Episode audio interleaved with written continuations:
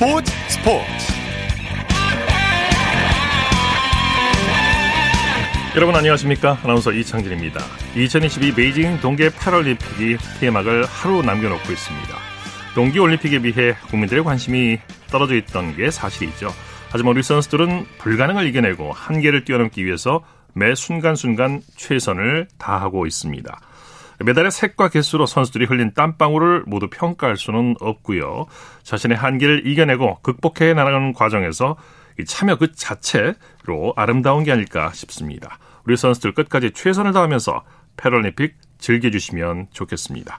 토요일 스포츠 스포츠 먼저 2022 베이징 동계 패럴림픽 경기 소식과 화제를 살펴보는 2022 베이징 동계 패럴림픽 와이드 시간입니다. 이혜리 리포터와 함께합니다. 어서 오십시오. 네, 안녕하세요. 우리나라 파라 아이스하키가 지금 동메달 결정전을 치르고 있죠? 네, 지금 우리나라 파라 아이스하키 대표팀이 중국과 동메달 결정전 치르고 있습니다. 네. 저도 중계 화면으로 이 경기를 지켜봤는데요. 그 컬링팀을 비롯해서 휠체어 컬링팀을 비롯해서 우리나라 선수단이 직접 와서 응원하는 모습도 볼 수 있고요. 현재 1피리어드 진행 중인데 0대 1로 중국이 1점차 앞서고 있습니다. 네. 네. 하지만 우리나라가 현재 세계 랭킹 4위고요. 또 중국은 세계 랭킹 9위라서 경기력 부분에서는 우리나라가 조금 더 앞서고 있거든요. 네. 그래서 후회 없는 경기 꼭 펼쳤으면 좋겠습니다.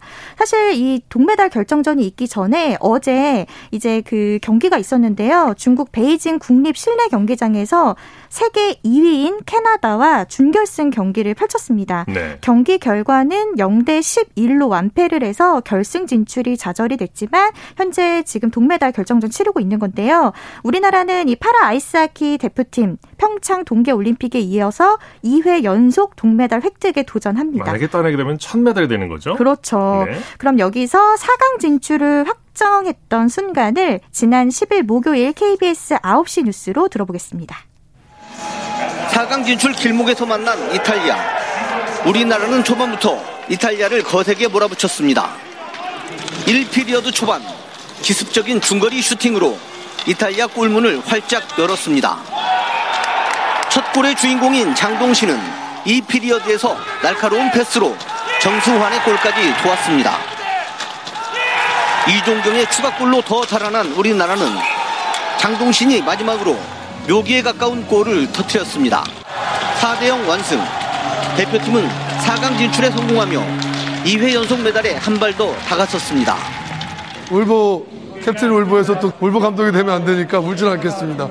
그래서 끝까지 서로가 서로를 믿어주면서 플레이한 것이 아, 큰 점수차로 이긴 것 같습니다. 예. 이탈리아전에 유독 강한 노장 장동신은 두 골과 도움 한 개로 4강 진출을 견인했습니다.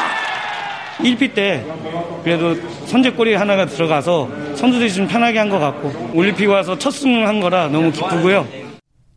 네, 그런가 하면 이번 패럴림픽에 첫 도전한 알파인 스키의 최사라 선수 생애 첫 패럴림픽 무대를 마쳤죠. 네. 최설아 선수 나이가 19살이고요. 네. 우리나라 국가대표 최연소 알파인 스키 선수입니다. 이 최 선수는 선천적 시각 장애가 있고요. 이번 패럴림픽에서는 경기 보조원인 김유성 가이드 러너와 함께 처음으로 참가했습니다. 이 알파인 스키 시각 장애 부문에서는 장애인 선수와 비장애인 이 가이드 러너가 팀을 이루어서 경기에 나서는데요. 네. 그래서 둘의 호흡이 무척 중요합니다. 중요합니다. 이 경기 중계 화면을 보신 분들은 알겠지만 가이드 러너가 선수보다 앞에서 이렇게 슬로프를 타고 내려오면서 블루투스 마이크를 통해서 이 선수에게 지형 변화나 위기 상황 등 이런 것들을 전달하는데요. 네. 그래서 이 시각장애 선수들은 그 이야기를 듣고 레이스를 펼칩니다.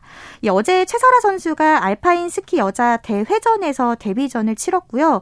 오늘 알파인 스키 여자 회전 시각장애 부문 경기가 있었습니다. 있습니다. 예. 이 경기에서는 중국 베이징 옌칭 국립 알파인 스키 센터에서 진행이 됐고요. 최 선수는 12위로 결승선을 통과했습니다. 어, 이렇게 그 최사라 선수는 이번 패럴림픽에서 두 개의 종목과 네 차례 레이스 모두 완주하는 데 성공했는데요. 최사라 선수의 데뷔 전 무대를 KBS 9시 뉴스로 들어보시죠. 알파인 스키 여자 대회전 선천적 시각 장애를 갖고 태어난 최사라가 가파른 슬로프를 거침없이 내려옵니다. 앞에서 코스를 안내하는 김유성이 무선 마이크로 전달하는 신호를 따라 코스를 주파합니다. 간격이 너무 벌어지면 실격되기 때문에 거리를 유지하는 것도 신경 써야 합니다. 1, 2차 시기 합계 2분 15초 이사로 출전 선수 15명 가운데 11위. 패럴림픽 데뷔 무대를 성공적으로 마친 최사라는 김유성을 향해 등대 같은 존재라고 표현했습니다. 삶의 하나의 등대 같은 존재인 길을 가야 돼 비춰준 등대처럼 그런 역할을 해주는 것 같아요. 위험한 부분을 최소화하려고 앞에 뭐 구덩이 같은 거나 이제 눈 상태나 이제 그 게이트의 상태 그런 걸 이제 사람한테 설명을 해주고 있어요. 최사라와 김유성은 같은 꿈을 향해 달리는 선수이자 동료입니다. 패럴림픽의 진정한 가치는 이들처럼 장애와 비장애를 가리지 않고 함께하는 도전에 있습니다. 네, 어제 KBS 9시 뉴스 최사라 선수의 얘기를 들어보셨습니다. 네. 아, 그리고 한국 장애 노르딕 스키 간판 신의현 선수 아쉽게도 패럴림픽 2회 연속 메달 획득의 꿈을 이루질 못했네요. 네, 오늘 신의현 선수가 중국 허베이성 장자커우의 국립 바이애슬론 센터에서 열린 크로스컨트리 스키 남자 좌식 10km에서 34분 51초 4의 기록으로 34명의 선수 중에서 10위를 기록했습니다. 예. 오늘 이 경기가 신의현 선수의 베이징 패럴림픽 마지막 경기였는데요. 신 선수는 이번 이 베이징 동계 패럴림픽을 메달 없이 마무리했습니다. 어, 신의현 선수 이번 패럴림픽 크로스컨트리 세 종목과 바이애슬론 세 종목을 포함해서 총 6개 종목에 나서서 이걸 계산을 해보니까 약 57.5km의 설원을 두 팔로 완주를 한 건데요. 네. 신의현 선수가 이렇게 경기를 끝까지 포기하지 않고 출전한 모든 종목에서 다 완주한 데에서는 더 큰 의미가 있지 않나 싶습니다. 네. 오늘 중국도 우리나라처럼 날씨가 따뜻했다고 하는데 이 네. 따뜻해진 날씨로 경기 일정도 변경됐다고요? 네. 이번 이 베이징 동계 올림픽과 패럴림픽은 사상 처음으로 100% 인공 눈 위에서 치러지고 있는데요. 이 지난달 막을 내린 베이징 동계올림픽에선 선수들이 혹한의 날씨와 또 얼음처럼 딱딱해진 이 인공 눈에 적응하느라 애를 먹었습니다. 네. 그런데 이번 패럴림픽은 반대로 이 따뜻한 날씨 속에서 치러지고 있어서 눈이 녹아서 적응하는 데 어려움을 그러겠네요. 네, 겪고 있는데요. 오늘 신현 선수가 출전한 지역이 장자커우인데 이 지역의 낮의 기온이 7 도에서 8도로 비교적 따뜻했습니다. 그래서 햇볕에 눈이 녹아내렸고 신현 선수를 포함해서 반소매 이 티셔츠를 입고 경기에 나선 선수들이 참 많았는데요. 이렇게 눈이 녹으면 땅이 또 질퍽거리기 때문에 선수들의 경기력에도 영향을 그렇죠. 미칠 수밖에 없습니다. 네. 이런 초봄 같은 날씨 속에서 인공눈이 녹을 가능성이 커지었을 커졌기 때문에 이 중국 장자커우 겐팅 스노우파크에서 치러지는 스노우보드 종목과 또 옌칭 국립 알파인 스키 센터에서 열리는 알파인 스키 종목의 날짜와 경기 시간을 또 당겨서 이른 오전에 또 진행하기도 했는데요. 예. 이 원래 남녀 스노보드 뱅크드 슬라럼이라는 이 종목은 오늘 오후 1시에서 4시 사이에 원래 열릴 예정이었는데 하루 앞당겨서 어제 오후 12시에서 2시 30분까지 펼쳐졌고요. 원래는 3차 시기까지 경기를 펼쳐야 되는데 눈이 워낙 빨리 녹아서 2차 시기까지만 진행을 했습니다. 네. 그리고 휠체어 컬링은 최종 순위 6위로 대회를 마무리했죠. 네, 대한민국 휠체어 컬링 대표팀 장윤정 고백이라는 이 팀 이름으로 이름으로 진행했던 이 베이징 패럴림픽 도전기가 오늘로써 또 막을 내렸는데요. 네. 이 스킵 고승남과 리드 백혜진, 세컨드 정성훈과 서드 장재혁, 후보 윤은구로 이루어져서 팀원들의 이름 앞글자만 따서 장윤정 고백이라는 이 팀 이름으로 나섰습니다. 네. 지난 10일 목요일 세계 랭킹 1위인 스웨덴과 최종전에서 10대 4로 승리했는데요. 어, 예선 10경기에서 5승 5패 기록했고 11개 팀 가운데 6위로 패럴림픽을 마무리했습니다. 비록 4강 진출은 좌절이 됐지만 4년 뒤 패럴림픽 대회에 기약해야만 했는데요. 지난 목요일에 KBS에서 중계된 경기 소리와 백혜진 선수의 소감까지 들어보겠습니다. 아, 좋아요. 아우, 굿샷이에요, 굿샷. 뭐, 할 게, 할 게 없어. 네, dra, Kiki. 할게 없어. Bra. 14 är turen. Ja. 오케이. 그러게. Congratulations. 네. 이제 네. 10대 4를 걸려야 돼요? Congratulations. 오케이. 아, 고생했어. 고생했다. 아, 그래도 마지막에 이렇게 홀드로 그 1위 팀인 스웨, 스웨덴을 이겨서 너무 기쁘고 그리고 팀원들이 너무 잘해줘서 마지막까지 정말 박수 쳐주고 싶어요 우리 팀원들에게. 네. 네, 내일 패럴림픽 마지막 날인데 우리나라 선수들 출전 경기 안내해 주시죠. 네, 알파인 스키 회전 종목의 한상민, 황민규, 장대균 선수의 경기 기다리고 있습니다. 네. 베이징 동계 패럴림픽 와이드 이혜리 리포터와 함께했습니다. 수고했습니다. 네, 고맙습니다.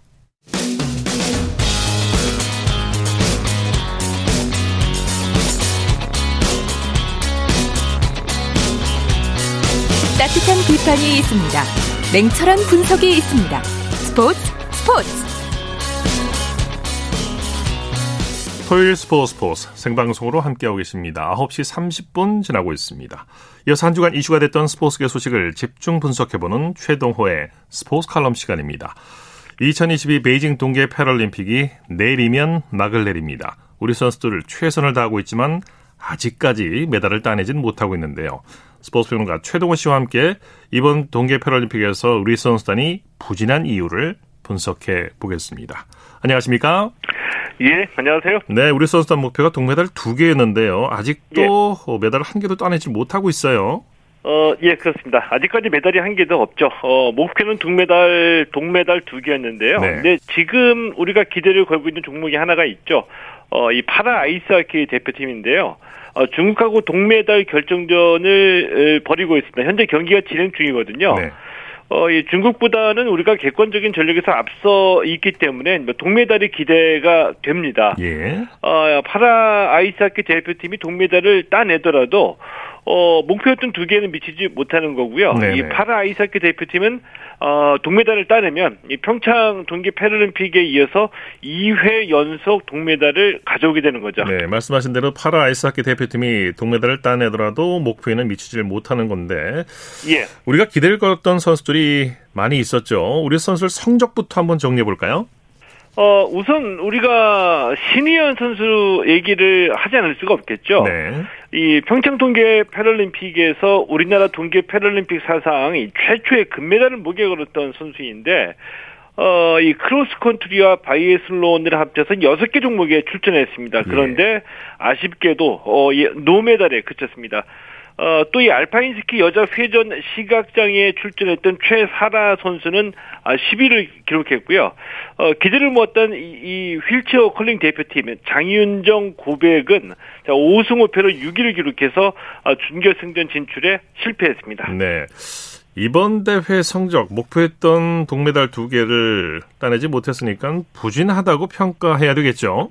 어, 예, 그렇죠. 예, 목표 대비 성적이 부진한 것은 틀림이 없죠. 어, 하지만 우리가 좀, 어, 알아야 어, 하는 것이, 이 동계 패럴림픽은 우리에게는 아직 이 미개척지라는 사실이거든요. 네네. 그러니까 역대 패럴림픽에서 우리가 좀 성적이 좋았던 것이 아닙니다. 어, 2018년 평창 동계 패럴림픽에서 어, 우리가 금 하나, 동 두 개를 따내면서 16일 기록했는데 이게 역대 최고 성적이고요. 네네. 어, 이 92년 이 알베르빌 대회부터 우리가 이 동계 패럴림픽에 참가했는데 이 노메달에 그쳤던 대회도 사실 많이 있었고요. 어, 2002년 솔트레이크 시티 대회에서 은 하나, 2010년 벤쿠버에서 은 하나를 그, 동안 기록을 했습니다. 예. 어, 지금까지 아홉 번의 동계 패럴림픽에서 따낸 메달이 아, 금 하나, 은 둘, 동 두 개입니다. 그러니까 모두 메달이 다섯 개인데 아홉 번의 패럴림픽에 동계 패럴림픽에서 어, 메달이 다섯 개니까 어, 동계 패럴림픽은 아직까지는 우리에게 좀 어, 미개척지다라는 것을 좀 알 수 있겠죠. 예. 신의현 선수는 특히 아쉬운데요. 평창에서 금메달과 동메달을 한 개씩 가져왔기 때문에 기대를 걸었던 게 사실 아니겠습니까? 예, 그렇죠. 이번 대회에서 부진했던 특별한 이유가 있을까요? 어, 신희연 선수 이 기량으로만 보면은 충분히 메달을 따낼 수 있는 선수거든요. 예. 근데 이번 대회에서 부진했던 이유는 한마디로 말씀을 드리면은 고지대 적응 실패라고 볼 수가 있겠죠. 어, 또이 코스 적응에도 실패한 것이 어, 부진의 가장 큰 이유라고 할 수가 있는데, 네. 근데 이게 얼마나 어, 경기에 영향을 미쳤냐면은 이 신희연 선수뿐만이 아니라 이 노르딕 스키 톱 랭커 중에서도 부진했던 선수 선수들이 뭐 사실 많이 있었습니다. 예. 이 경기가 열렸던 장저커우가 해발 1600m 고지대이거든요. 어, 네, 그런데 이 코로나19 때문에 이 테스트 이벤트가 취소돼서 현지 적응할 기회가 없었던 거죠. 네, 이게 이제 네. 결정적이었다라고 볼 수가 있겠는데 아, 이러다 보니 그 현지에 도착해서 이 처음 코스를 타다 보니까 이 코스 적응에도 애를 먹을 수밖에 없었고요. 네. 이 신이현 선수뿐만이 아니라 이 대부분의 선수들이 이 고지대 적응에 애를 먹고 코스 적응에 애를 먹다 보니까 이 중국 선수들이 메달을 독식하는 결과가 좀 나오기도 했습니다. 네. 중국이 지금 뭐 말씀하신 대로 메달 집계에서 압도적인 성적을 내고 있죠. 어, 예, 그렇습니다. 이 동계 스포츠에서 기후와 현지 적응이 얼마나 이 경기력에 영향을 미치는지를 여실히 보여줬다 이렇게 볼 수도 네. 있겠는데 이 중국도 이 동계 패럴림픽에서는 두각을 나타내지 못했던 나라이거든요. 그동안 중국은 이 동계 패럴림픽에서 평균적으로 메달 한 개 정도를 가져갔었는데 네. 이번 대회에서는 오늘 이 시각 현재 금 18, 은 18, 동 22개로 총 58개의 메달을 따냈습니다. 뭐 네. 압도적인 일이거든요. 그러네요. 예, 이 총 메달 수로 보면은 2위 우크라이나가 28개니까 우크라이나보다도 두 배나 많은 메달을 가져간 거고요. 이 금메달로 비교해 보더라도 2위 우크라이나가 10개인데 무려 8개나 더 많은 금메달을 가져갔습니다. 네. 중국이 뭐 홈그라운드 이점을 뭐 충분히 살렸다고 할 수 있겠네요. 예, 그렇죠. 어, 이제 코로나19 때문에 테스트 이벤트가 이제 모두 취소됐다라고 말씀을 드렸는데, 네. 이러다 보니까, 어, 대표적으로 이 신의현 선수 같은 경우에는 이 크로스 컨트리 경기가 열리는 코스에 대한 정보를 지난달에 그 베이징 동계 올림픽이 열렸었잖아요. 네. 이때 경기 중계하고 이때 참가했던 선수들한테 얘기를 전해 들어가지고 알게 된 겁니다. 이러다 보니까 뭐 당연히 부진할 수밖에 없었겠죠. 어, 이 반대로 중국은 어, 이 베이징 동계 패 럴림픽 앞두고 국제 대회에 출전하지 않았는데 대신 국내 훈련에만 집중을 했습니다. 이 네. 국내 훈련이 모두 다 지금 경기가 열리고 있는 어, 이 장자코를 비롯한 이 경기장에서 이루어졌기 때문에 중국 선수들이 결, 절대적으로 유리했다라고 볼 수가 있겠죠. 네. 자, 알파인 스키의 최사라 선수 다음 대회에 충분히 기대해 볼 수 있는 거겠죠. 어, 예, 그렇습니다. 최사라 선수 올해 19살이거든요. 네. 이 패럴림픽 첫 번째 출전인데 어, 10위를 기록했습니다. 어, 휠체어 컬링 대표팀 이 장윤정 고백도 어, 첫 출전에서 6위를 기록했는데 뭐 선수 개인으로만 보면은 좋은 성적을 다 낸 거죠. 네네. 어, 최사라 선수 또 이 휠체어 컬링 대표팀 장윤정 고백이 공통으로 하는 얘기가 있는데 처음에 너무 긴장했다 이 예. 얘기를 공통으로 했거든요. 어, 때문에 최사라 선수하고 휠체어 컬링 대표팀 장윤정 고백은 다음 대회가 더 기대가 되는 겁니다. 경험이 보약이 되겠죠.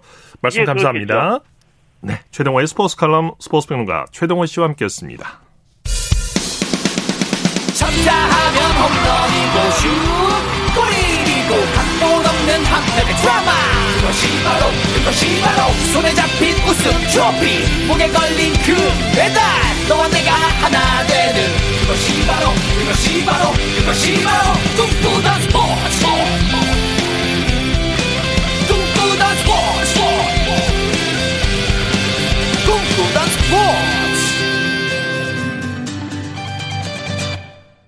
토요일 스포츠 스포츠 생방송으로 함께하고 계십니다. 9시 38분 지나고 있습니다. 이어서 역대 패럴림픽에서 대한민국을 빛낸 우리 선수들의 발자취를 자리와 함께 돌아보는 동계 패럴림픽 영웅들 시간입니다. 정수진 리포터와 함께합니다. 어서 오십시오. 네, 안녕하세요. 자, 오늘은 어떤 선수를 소개해 주시겠습니까? 네, 2022 베이징 동계 패럴림픽도 이제 내일이면 막을 내리는데요. 한국 선수들 정말 열심히 해주고 있습니다. 특히 이번 패럴림픽에서 4강 혹은 그 이상을 기대했던 휠체어 컬링 대표팀의 도전도 마무리가 됐는데 네. 최종 순위 6위로 기대했던 성적은 아니지만 그래도 다음 패럴 림픽을 기약했습니다. 네, 네. 휠체어 컬링 대표팀 장윤정 고백이라는 팀명으로도 화제가 됐었죠. 그렇죠. 선수들의 이름인 고승남, 장재혁, 윤은구, 정성훈, 백혜진 여기서 앞에 성만 따면 장윤정 고백이 됩니다. 아, 그리고 휠체어 컬링 팀은 반드시 남녀 혼성으로 구성돼야 하는데요. 한국 대표팀의 유일한 여자 선수가 바로 백혜진 선수죠. 예. 이번 패럴림픽 개막식 때 한국 선수단의 기수로 입장하기도 했습니다. 네. 네.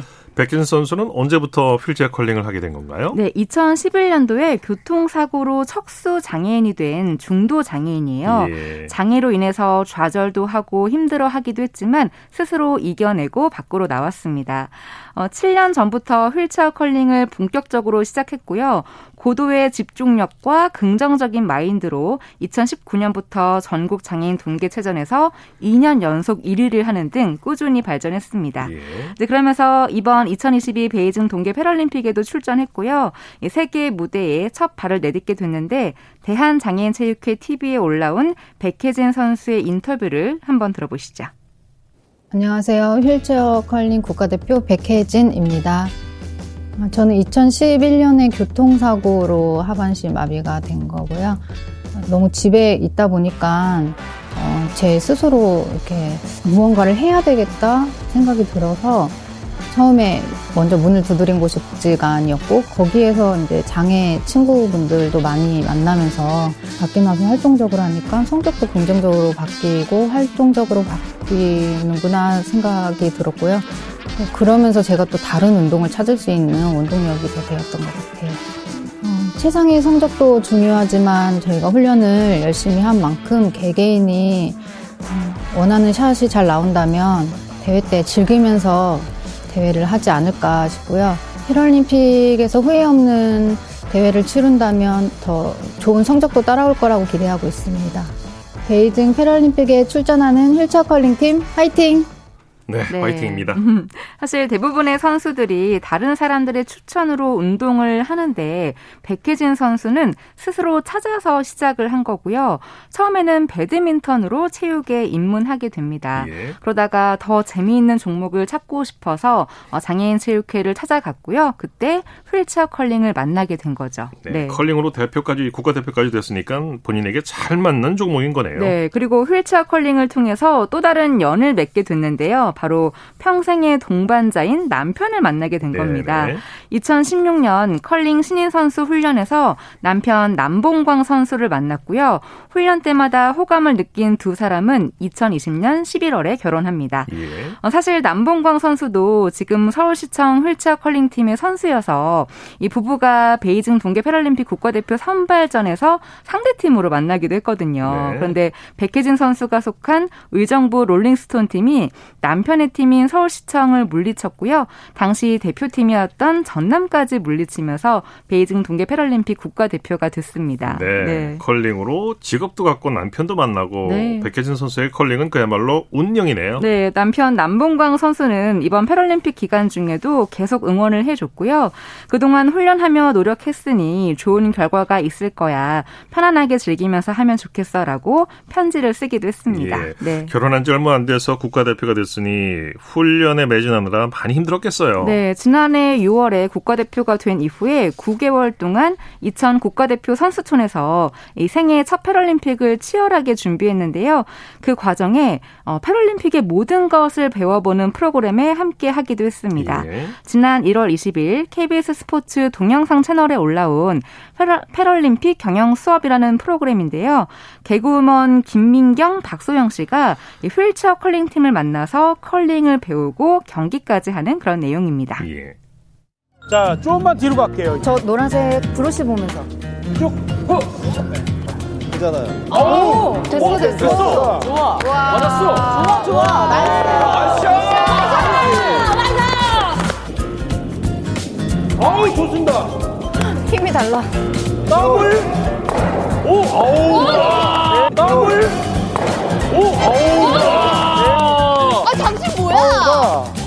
뒤로 한번 완전히 가보시죠. 완전 뒤로요? 나도 가능하지 않을 것 같아. 뒤로 와보니까 알 것 같아. 이게 얼마나 먼지. 하나, 둘, 셋, 쭉. 그렇지. 그렇지. 오! 좋았어, 좋았어. Wow. 이게 좋은데? 좋아요. Good shot인데? 네. 이때 백혜진 선수가 김민경 씨와 박소영 씨의 실력을 보면서 깜짝 놀라더라고요. 너무 예. 잘해서요. 네. 이런 과정들을 거치면서 백혜진 선수의 첫 번째 패럴림픽이 이제 마무리가 됐어요. 네. 세계 랭킹 2위 노르웨이와 세계 랭킹 4위이자 평창 패럴림픽 때 동메달을 딴 캐나다를 꺾었지만 약체인 라트비아와 슬로바키아에게 패하면서 아쉬움을 삼켰는데요. 특히 백혜진 선수는 스위스와 연장 끝에 7대 8로 패한 게 가장 아쉽다고 밝혔습니다. 밝혔습니다. 네. 아무래도 패럴림픽이라는 큰 무대가 처음이다 보니 긴장을 많이 한 것 같다라고 했는데 아, 그래도 이번 패럴림픽의 활약상을 들어봐야겠죠.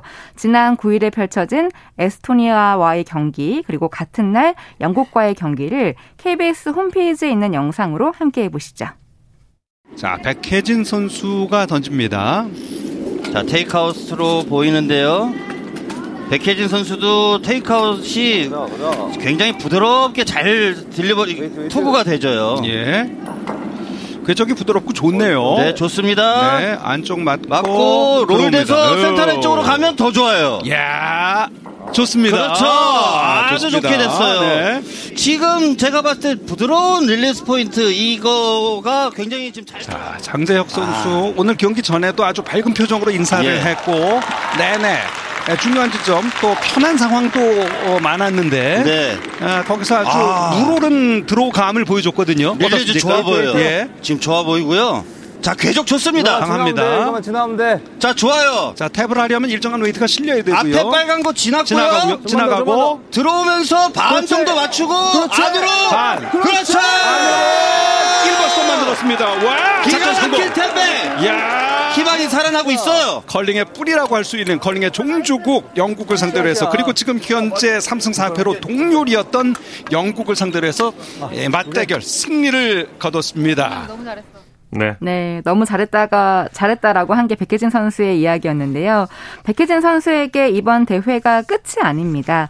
동호회 팀으로 시작해서 패럴림픽까지 왔다면서 4년 뒤 2026 밀라노 패럴림픽에도 출전하고 싶다고 하는데요. 다음 동계 패럴림픽도 기대해 볼게요. 알겠습니다. 네. 대한민국 동계 패럴림픽 영웅들 정수진 리포터와 함께했습니다. 수고했습니다. 네, 고맙습니다.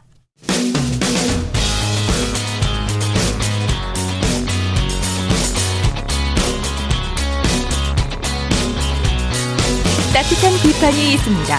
냉철한 분석이 있습니다. 스포츠 스포츠 이어서 국내외 주요 스포츠 소식 살펴보겠습니다. 중앙일보의 박린 기자와 함께합니다. 안녕하세요.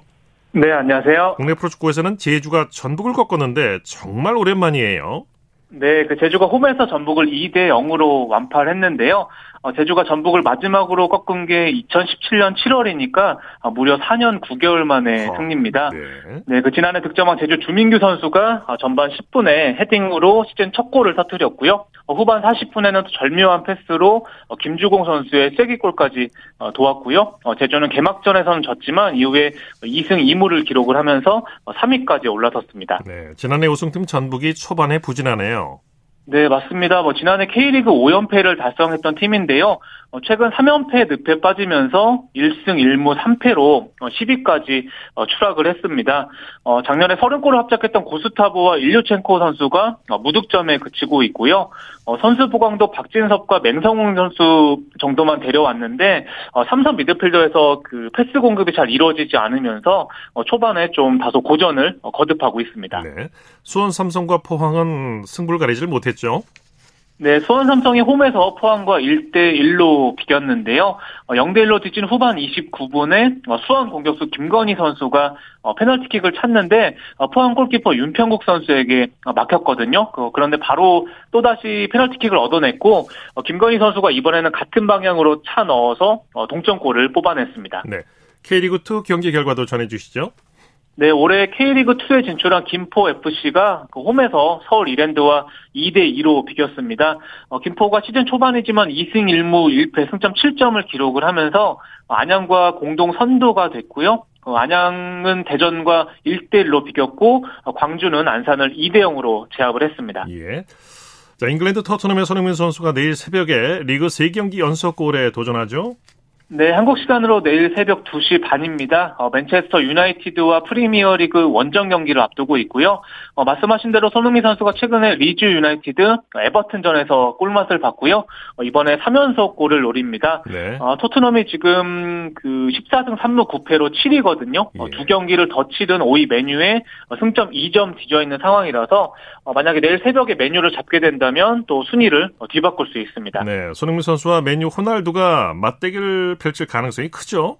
네, 가능성이 있습니다. 사실 호날두 선수가 지난 경기에 출전 명단에서 제외가 됐었거든요. 예. 어, 외부에는 부상으로 알려졌는데 어, 포르투갈을 다녀오면서 팀 내 불화설이 어, 제기되기도 했습니다. 여행 갔다 왔다 그러죠?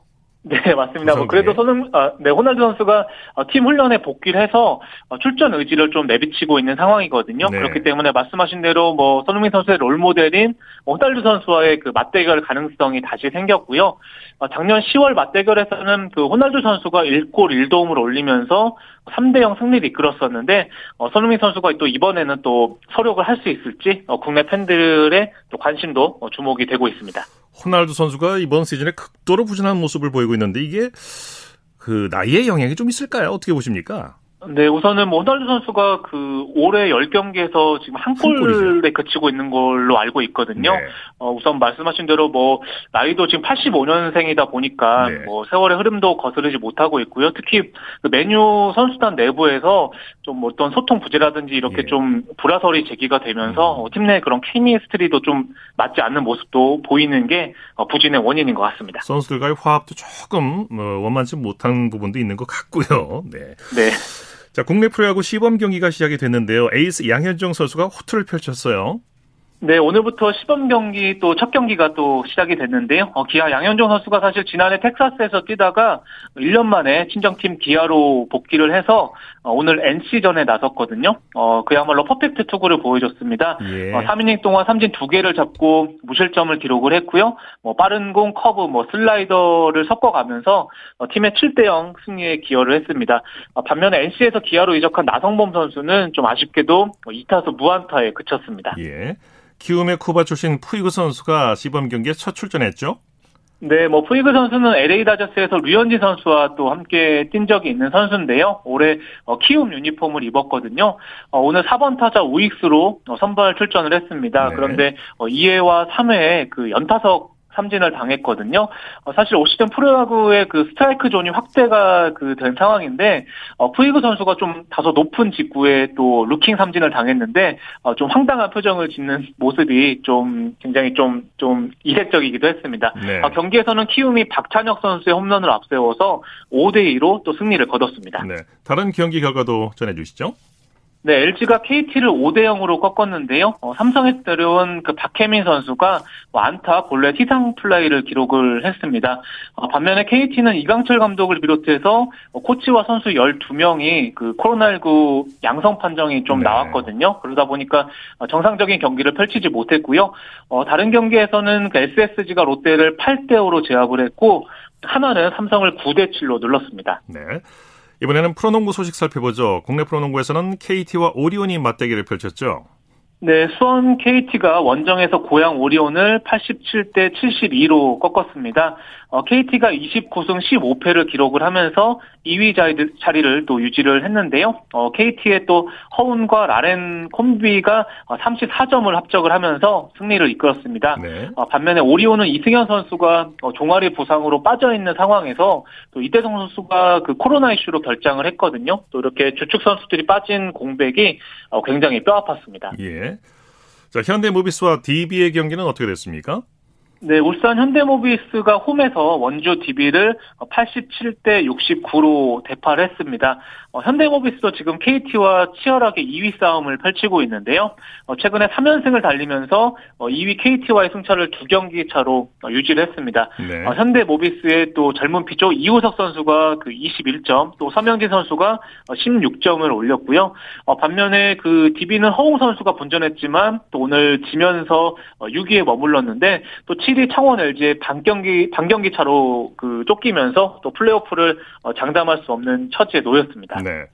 자, 미국 프로농구에서는 샌안토니오 포포비치 포포치비 감독이 NBA 역대 최다 승 기록을 세웠다고요.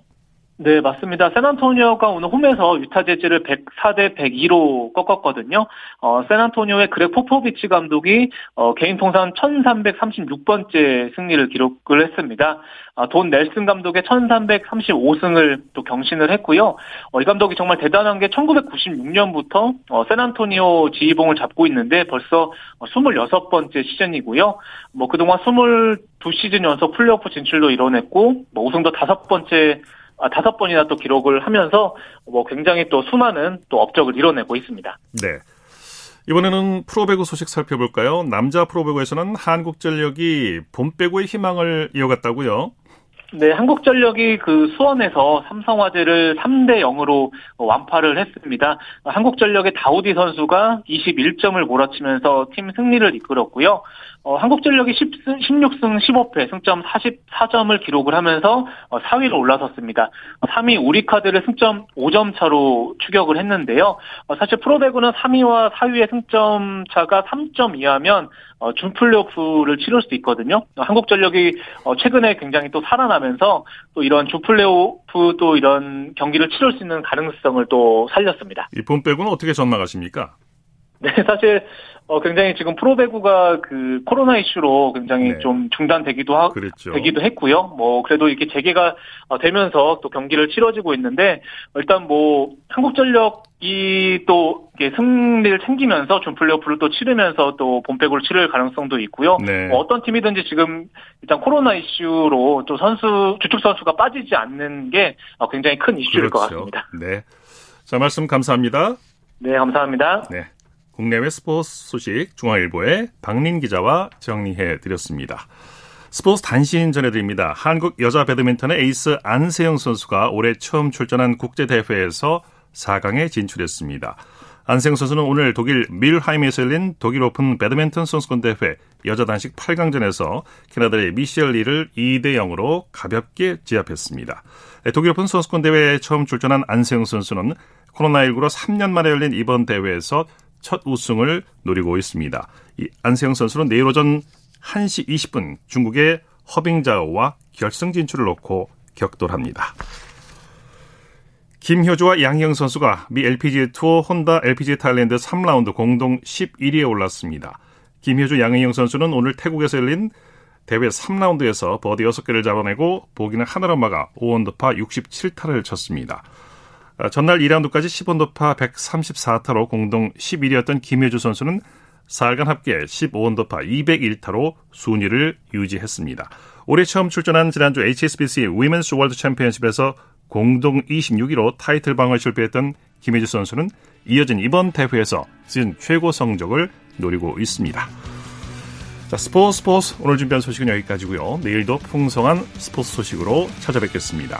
함께 해 주신 여러분 고맙습니다. 지금까지 아나운서 이창진이었습니다. 스포츠 스포츠